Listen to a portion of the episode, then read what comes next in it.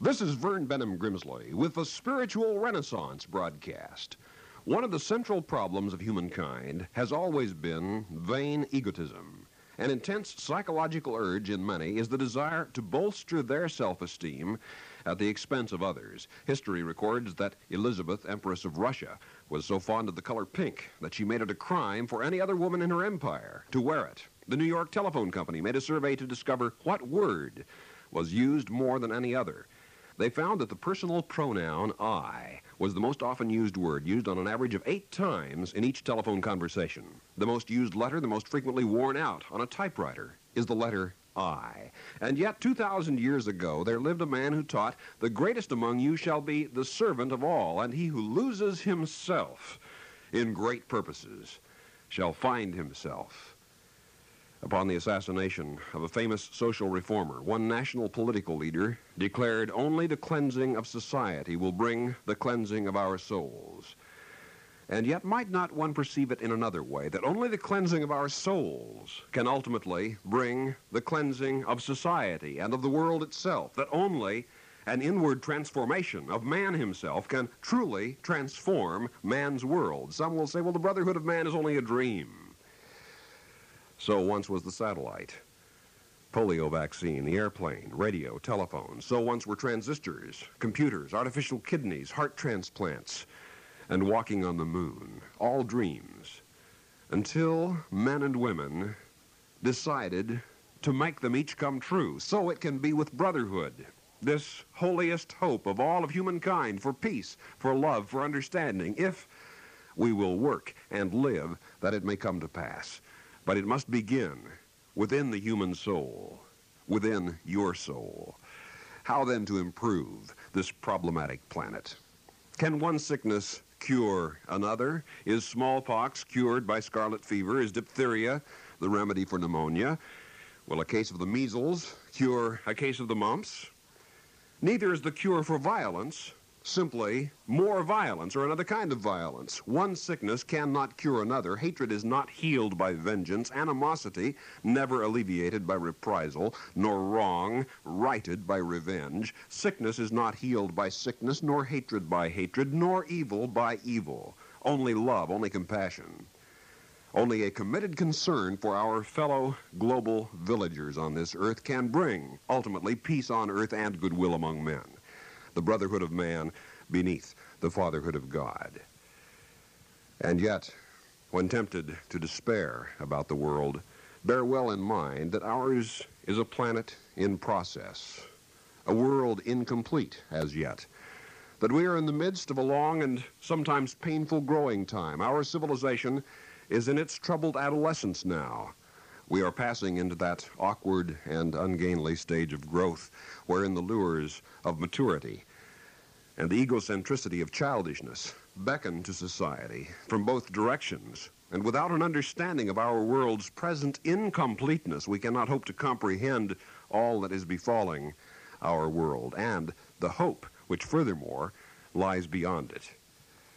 But tragically, there have been times in our generation when violence, the way of death, seemed to be becoming a way of life. There is an evil, futile, and false philosophy in the world that wrong is made right by the shedding of blood, that justice is gained by unjust means, that righteous causes are advanced by ways not righteous in themselves, that somehow good is to be achieved even by evil acts. This has not ever been, nor shall it ever be. For if the way of death becomes a way of life, then those who refuse to live together will be doomed to die together. Legislation can change man's laws. Education can change man's thinking. Philosophy can change man's understanding. Politics and economics can change man's government. And science and technology can change man's world. But only love can change man's heart. And only living faith in the living God can change man's inner soul and bring about the brotherhood of man beneath the sovereign fatherhood of God upon this sometimes hating, hurting world. And the time to begin it is now. And the one to begin it is you. Living in love for God and for others, which were Jesus of Nazareth's two great commandments nearly 2,000 years ago. The first of those commandments was, You shall love the Lord your God with all your heart, with all your soul, with all your mind, and with all your strength. And yet, how curious, extraordinary, how perhaps disquietingly untheological. Jesus listed the mind as only one of four ways in which human beings ought to love God. And he listed it third. Augustine once defined theology as a matter of faith seeking understanding. But for many contemporary theologians, it has become, sadly, understanding seeking faith. Much contemporary religious scholarship consists of a theology in search of a gospel, a good news, a creed in quest of an experience. Yet the religion of Jesus is different. It is experiential. It abounds with power and with joy. It is possible to know some things for certain. This is the business of religion, the quest of it, the discovery and the experiencing of spiritual truths. Foremost among these being the love of God and the love of others, knowing that you belong in this universe, that God has a plan for this planet and a will for your life.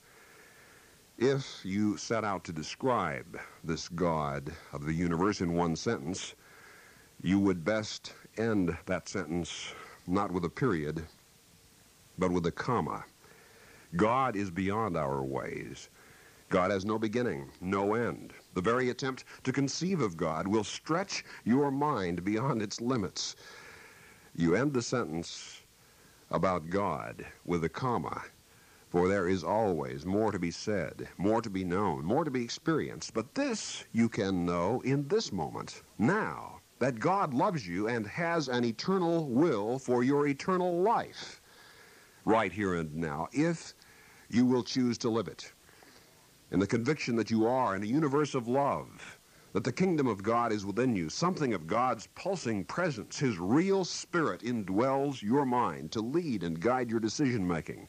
If you quest for perfection and live loyally to truth, beauty, and goodness, aspiring truly to live as the son or daughter of God you really are, and you were born and created to be, and in this is life, in this is zest, joy, meaning, purpose, and value. All of life then becomes marvelously enriched. One of God's most wondrous gifts to humankind is memory. For instance, this very moment I can recall in my hometown back in Kansas years ago, those nippy Saturday afternoons in autumn, each window pane laced with the fine embroidery of frost, the incomparable incense of raked leaves burning on every street corner, old men puffing black briar pipes and tending the crackling fires, boys throwing a football in the street at dusk before dinner time, the stark silhouette of barren trees against the icy silver sunset of a cold, still Kansas afternoon. All this, all this is mine in memory forever.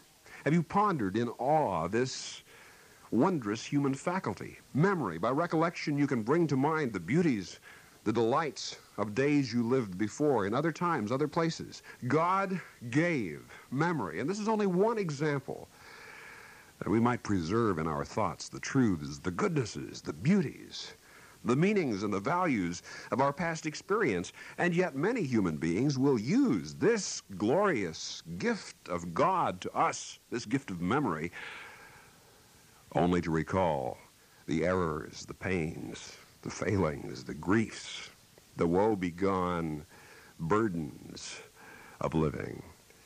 Turn rather with faith to God and give yourself heart, mind, soul, and strength to God's purposes for you. Give mind and memory, thought and experience, your very being, every nerve and sinew of you to God. And pray that greatest prayer of all, your will be done, and something enormously transformative from the very heartbeat of the universe surrounds and fills and stirs your soul to new aspirations, to becoming what you were born and created to be. In this finding of God, you find real joy. In living this new life of a son or daughter of the living God by faith, you discover a profound spiritual satisfaction. One psychologist of my acquaintance has said that some people never experience in all of their entire lifetimes one day of authentic happiness from morning to night, from waking to sleeping again. Yet the highest levels of joy are spiritual in nature. This is both my conviction and it is my experience. You can never personally discover the pleasure of swimming until you get into the water.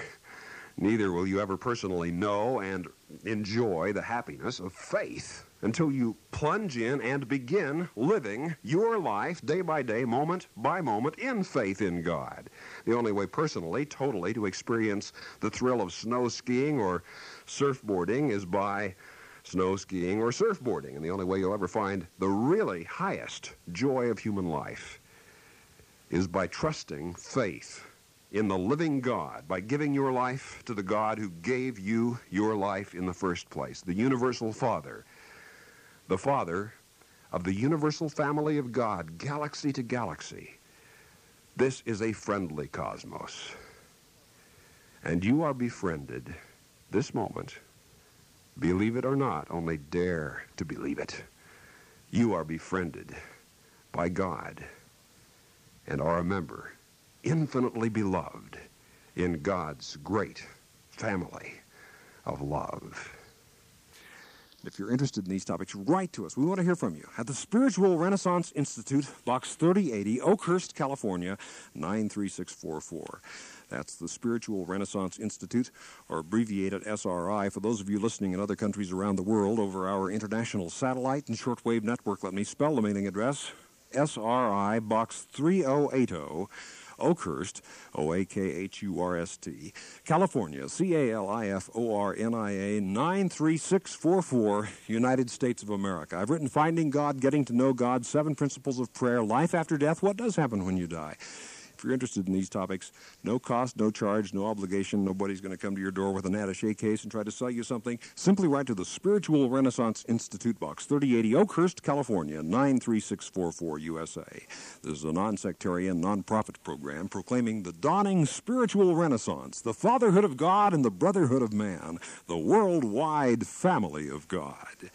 And so for now, this is Vern Bennom Grimsley saying, May God's will be done by you. Good day.